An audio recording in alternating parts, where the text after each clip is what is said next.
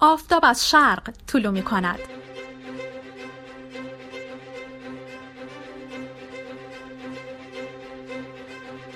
شب خوش. امروز شنبه 11 مرداد ماه 99 شمسیه.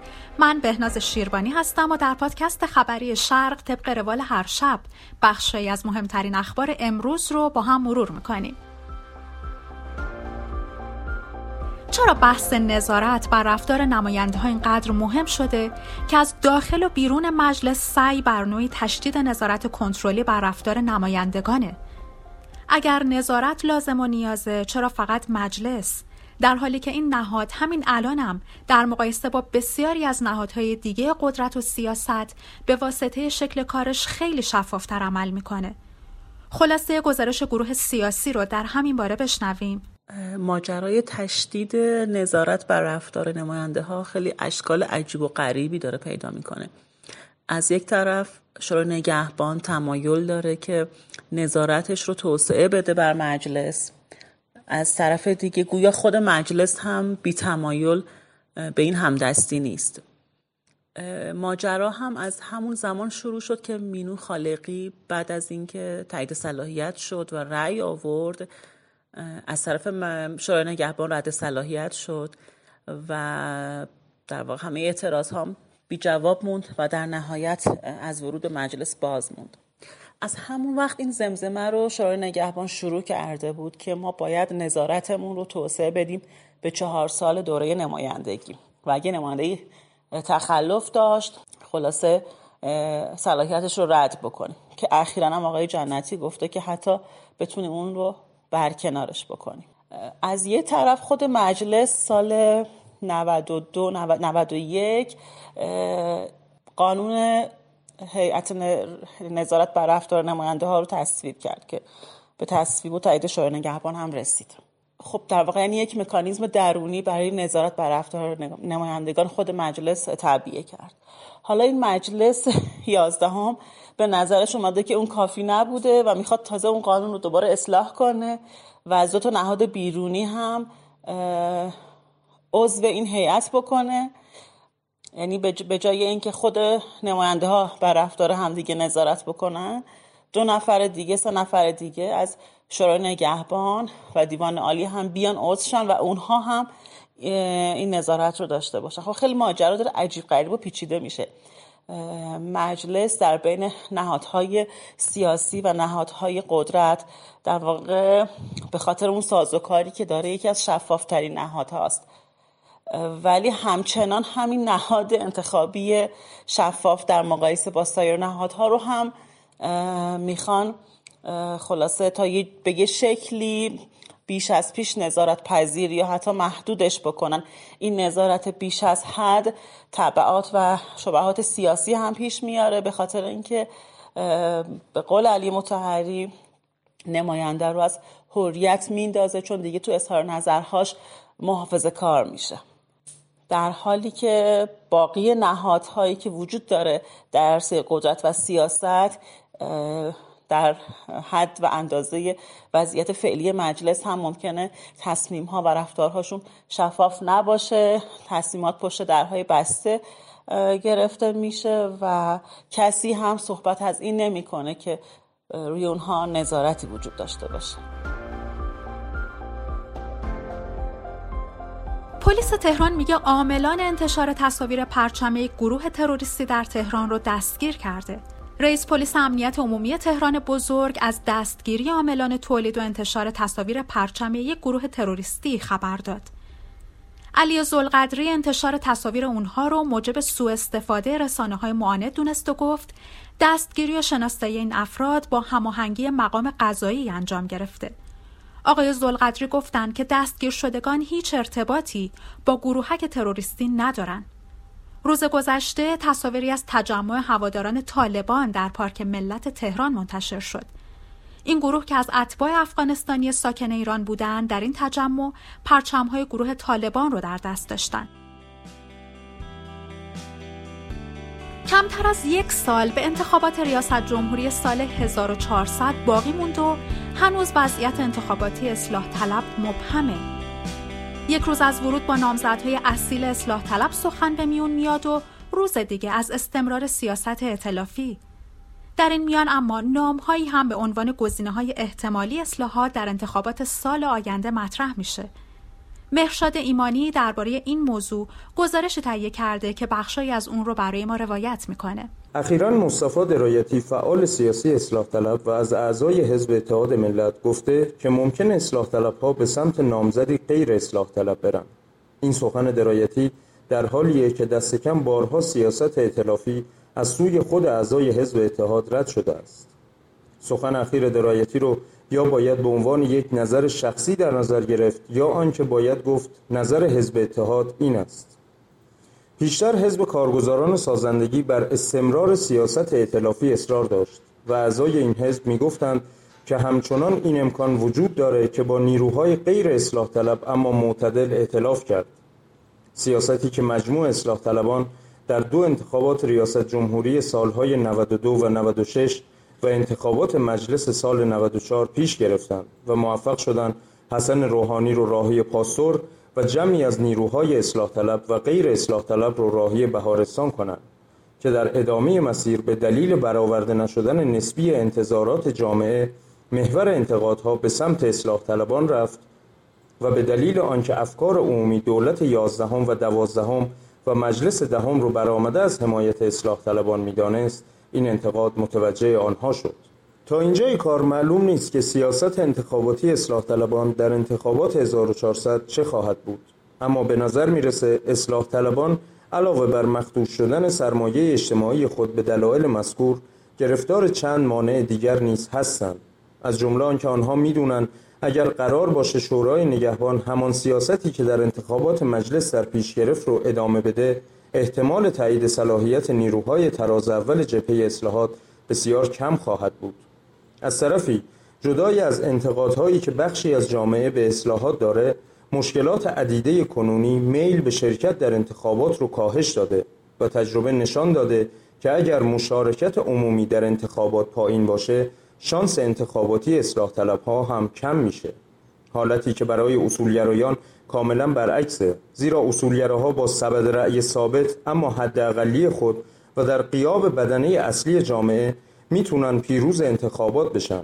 حالتی که در انتخابات اخیر مجلس رخ داد. همچنین مشخص نیست در صورت رد صلاحیت نیروهای شاخص اصلاح طلب مجموعه اصلاح طلبان بین نظارگر بودن یا حمایت از یک نامزد غیر اصلاح طلب اما نزدیک به مواضعشون کدوم رو انتخاب می‌کنن؟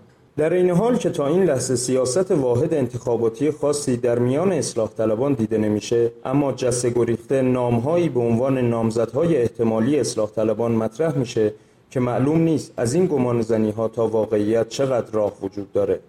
برای دانستن نام نامزدهای احتمالی اصلاح طلبان و بررسی وضعیت سیاسی این شخصیت ها مشروع این گزارش رو در شماره روز یکشنبه روزنامه شرق مطالعه کنید. خسرو سینایی فیلمساز ایرانی بر اثر کرونا درگذشت کارگردان، فیلمنامه نویس و آهنگساز 79 ساله سینمای ایران بر اثر ابتلا به کووید 19 جان باخت. سینایی تحصیل کرده آکادمی هنرهای نمایشی و تئوری موسیقی از کنسرواتوار وین بود و برای فیلمنامه عروس آتش جایزه سیمرغ بلورین و برای کارگردانی حیولای درون لوح زرین بهترین کارگردانی از جشنواره فجر رو دریافت کرده بود.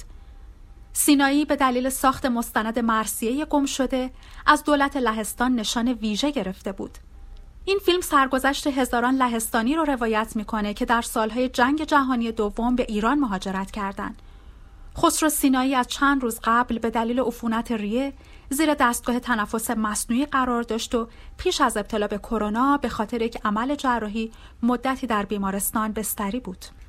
ساعتی بعد از مرگ خسرو سینایی با ابوالحسن داوودی از دوستان قدیمی سینایی حرف زدیم. آقای داوودی به شرق گفتن نمی‌دانم چه باید گفت. بسیار حس غریبی است. خیلی سال است که من خسرو سینایی را می‌شناسم. آشناییم برمیگردد به پیش از انقلاب. یقین می‌دانم که مرگ برای همه هست. امروز و فردا هم ندارد. اما باید بگویم که سینایی یکی از مظلومانه ترین مرگ ها را داشت. با یک حسرت بزرگ از کارهای نکرده ای که ساختنشان آرزویش بود. قطعا یکی از چند هنرمند معدودی بود که مرز اخلاقیات حرفه‌ای را در سینمای ایران جابجا کرده بود. بر این باورم اگر قرار باشد که بخواهیم شریف در این فرد سینمای ایران را در چند دهه گذشته معرفی کنیم نام او در صدر این فهرست قرار می گیرد. این کارگردان موفق سینمای ایران درباره خسرو سینایی می‌گوید آشنایی و علاقه به او به قبل از انقلاب برمیگردد. اما حوالی سال 61 بود که در یک پروژه کاری مشترک بیشتر با هم آشنا شدیم. زمانی که در تلویزیون تهیه کننده یک برنامه سینمایی به نام چشماندازی به سینما بودم برنامه که 13 قسمت پخش شد و دیگر اجازه نمایش پیدا نکرد. یکی از بخشای برنامه در تمام قسمتها بررسی و تحلیل سینمای مستند جهان بود که گردآوری مطالب، فیلمها و نویسندگی آن قسمت بر عهده ایشان بود. در واقع کل این قسمت بهانه ای بود برای نشان دادن این فیلم ها که همگی از شاهکارهای عرصه مستند جهان بودن و این در آن شرایط تنگناهای سانسوریان زمان قنیمتی بود. از جمله این فیلم ها یکی از زیباترین مستندهای خود سینایی بود که من انتخاب کرده بودم. فیلم مرسیه گم شده. فیلمی که ساختنش از قبل از انقلاب تا سالها بعد از انقلاب اگر اشتباه نکنم نزدیک به نه سال طول کشیده بود. هرچند بخشای زیبایی از فیلم به دلیل اینکه یک مهاجر لهستانی در آن پیانو می نواخت امکان نمایش پیدا نکرد و نمایش فیلم دچار مشکل و محدودیت شد. اما در ذهن من برخورد نجیبانه آقای سینایی ماند و حک شد. در عرصه کار هم خیلی ارتباط داشتیم. یادم میآید در اوایل دهه هفتاد یک گفتگوی طولانی درباره سینما داشتیم که در مجله گزارش فیلم منتشر شد متن کامل یادداشت آقای داوودی رو در صفحه دوازده روزنامه فردا بخونید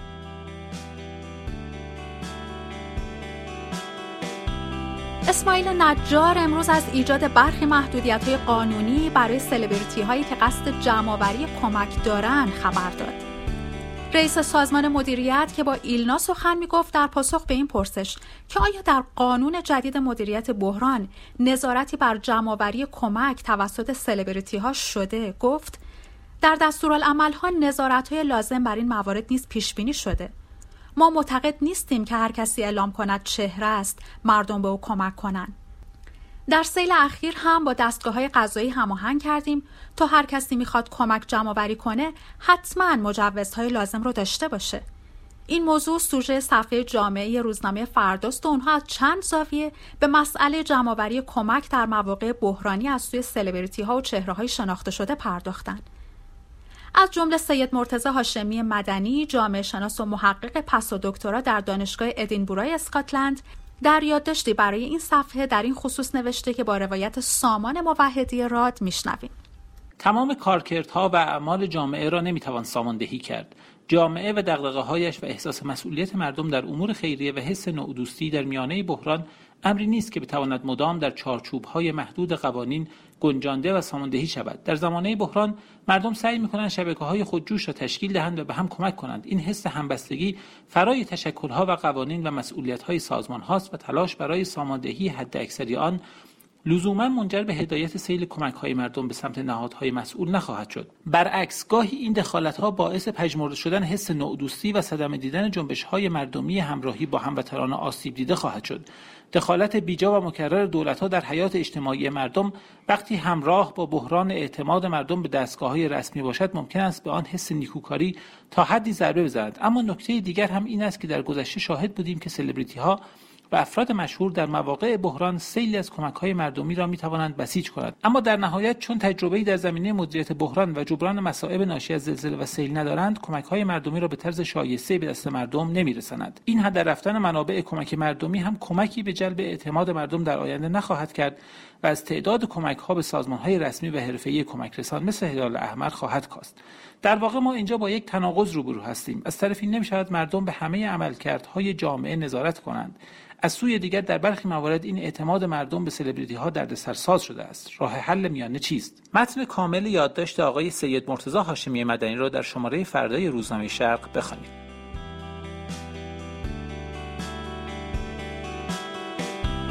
تمدید دورکاری کارکنان دولت و تعلیق طرح ترافیک در تهران استاندار تهران میگه در هفته جاری طرح ترافیک در پایتخت تعلیق شده اما باقی محدودیت ها همچنان پابرجاست.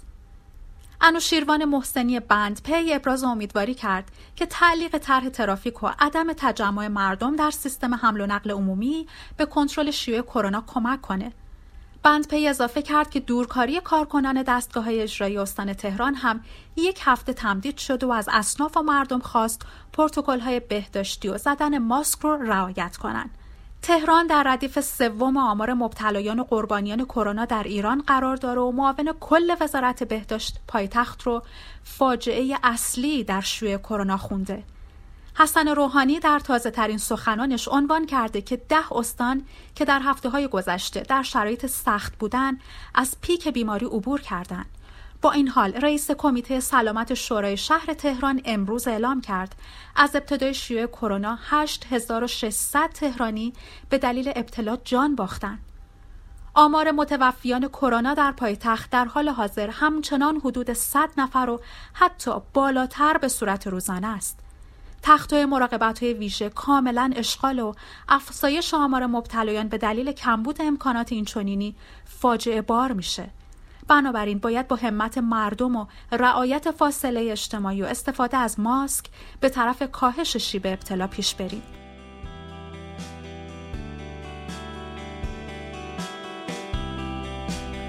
گروه سیاسی شرق گزارشی داره در رابطه با دستگیری سرکرده گروه تروریستی تندر توسط وزارت اطلاعات و به سوابق این گروهک و شخصیت جمشید شارمهد پرداخته. ظهر امروز وزارت اطلاعات اطلاعیه رو منتشر کرد مبنی بر اینکه جمشید شارمهد سرکرده گروهک تروریستی تندر دستگیر شده جمشید شارمهد ساکن لس آنجلس آمریکا بوده و طی عملیات های مسلحانه و خرابکارانه که از آمریکا هدایت می‌کرده باعث یک سری وقایع و حوادث تروریستی در کشور شده. سوالی که اینجا مطرحه یکی اینکه اصلا جمشید شاهمهد کی هست و بعد اینکه چطور دستگیر شده. در رابطه با نحوه دستگیریش همونطور که در رابطه با روح زم ما شاهد انتشار یک گزارش رسمی نبودیم. در رابطه با دستگیری شارمخت هم احتمال اینکه بخوان توضیح بدن نحوه دستگیریش بسیار کم هست. به این دلیل که خب عملیات هم پیچیده است و هم امنیتی و احتمال اینکه اطلاعاتی در رابطه با نحوه دستگیری شامت منتشر شه به همین دلیل بسیار کم است اما در رابطه با اینکه جمشید شامت کی است؟ اسم این آدم خیلی شنیده نشده.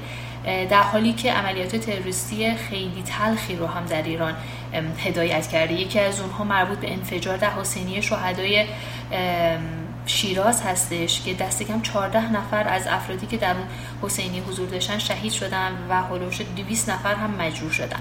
در اون زمان گمان زنی مختلفی بود در رابطه با عاملان این حادثه اما 28 فروردین سال 87 شورای عالی امنیت ملی ایران یک اطلاعیه منتشر کرد و انفجار هر گونه بمب یا انتقال مواد انفجاری رو که در ارتباط با عناصر و معاند داخلی و خارجی باشه رو تکذیب کرده بود. اما 24 اردیبهشت ماه همون سال سخنگوی قوه قضاییه از بازداشت 12 نفر از عوامل این انفجار خبر داد. در نهایت رسیدگی قضایی و محکمه و دادگاه برگزار شد و سه نفری که متهمان اصلی این حادثه بودن به اعدام محکوم شدن و 21 فروردین در زندان عادل شیراز هم اعدام شدن.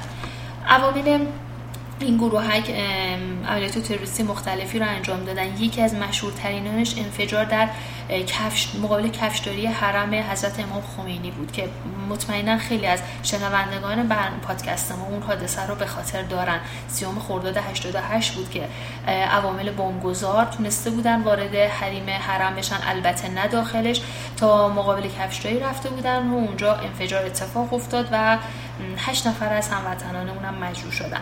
عوامل عوامل این گروه عملیات های تروریستی مختلفی رو داشتن که خیلی هم ناموفق بوده مثل یکی از عملیات های ناموفقشون مثل حمله تروریستی و بیوشیمی و میکروبیک بوده که در نمایشگاه بین‌المللی کتاب داشتن یا عملیات تروریستی که در کنسولگری روسیه در رشت داشتن. به حال گروه که نمیشه گفت خیلی فعال بودی فعالی بودن اما تونسته بودن صدماتی رو به کشور وارد کنن. اما جمشید شارمخ چه کسی و متولد سوم فروردین سال 34 هست در تهران. یک خانواده ایرانی آلمانی به دنیا میاد. در ایران و آلمان تحصیل می‌کنه. در نهایت با خانوادهش برای سکونت به آلمان مهاجرت می‌کنه و از آلمان به آمریکا. در آمریکا هم با گروهک تروریستی انجمن پادشاهی ایران آشنا میشه و وارد این گروه میشه. در حالی هم که تصور می‌شد همچنان داره در آمریکا زندگی می‌کنه و انتظار نمی‌رفت که مدیر رادیوی تندر دستگیر بشه ولی اخبار حاکی از این هستش که این فرد دستگیر شده حال در آمریکا یا خارج از آمریکاش خودش سوال مهمی هستش. شاید حداقل این مشخص بشه که این آدم در کجا دستگیر شده. به هر حال تا این لحظه ما می‌دونیم اون ساکن آمریکا بوده و دستگیر شده و در اختیار سربازان گمنام وزارت اطلاعات ممنونم که شنونده پادکست شرق بودید. ما رو به دوستانتون هم معرفی کنید و تا فردا مراقب خودتون باشید.